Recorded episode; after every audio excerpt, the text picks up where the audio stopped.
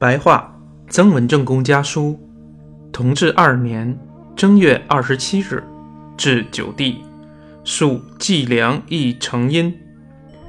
元帝左右，你右臂疼还没有大好，很是挂念，然而治疗方法只宜贴膏药，不适宜吃水药。我近日当到金陵看看你，正月会动身，常接家信，知少权为季帝请2品续典立传，御意见词都一一批准，但没有接到圣旨。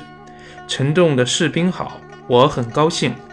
计量一因这件事，我也考虑了好久，因他眼睛没有好，读书写字都难以用功。弟弟有功于家庭，根本是地，不仅为铜器之冠，也为各族中罕见。就是去问主父在天之灵，也应该这样。九福州北渡的敌军到底有多少？我的意思还是以南岸为重要。刘南云、王风臣两军最好不要马上调他们北渡，因在北岸守定安和吴卢、苏武城，其他的都可以挽救。南岸如果失去宁国，那就不可救了。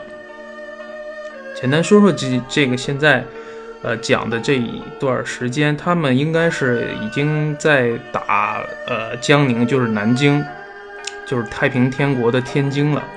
然后现在已经应该是这个九爷就是在围困南京的这个时间段，然后再打九福州。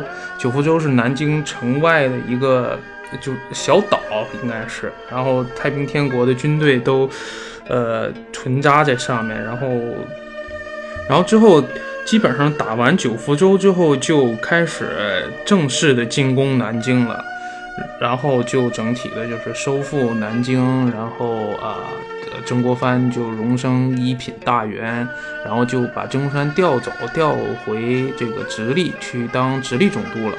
而现在他曾国藩是这个两江总督，两江总督就管着就是4省这个军权啊，然后他调回直隶了，就等于回到这个皇上还有慈禧太后。这时候慈禧太后还是比较年轻的，然后就是这个同治皇帝刚继位嘛，同治2年现在，然后就慈禧皇帝很年轻，然后调曾国藩回去又管直隶，然后管跟这个洋人打交道这些事儿了。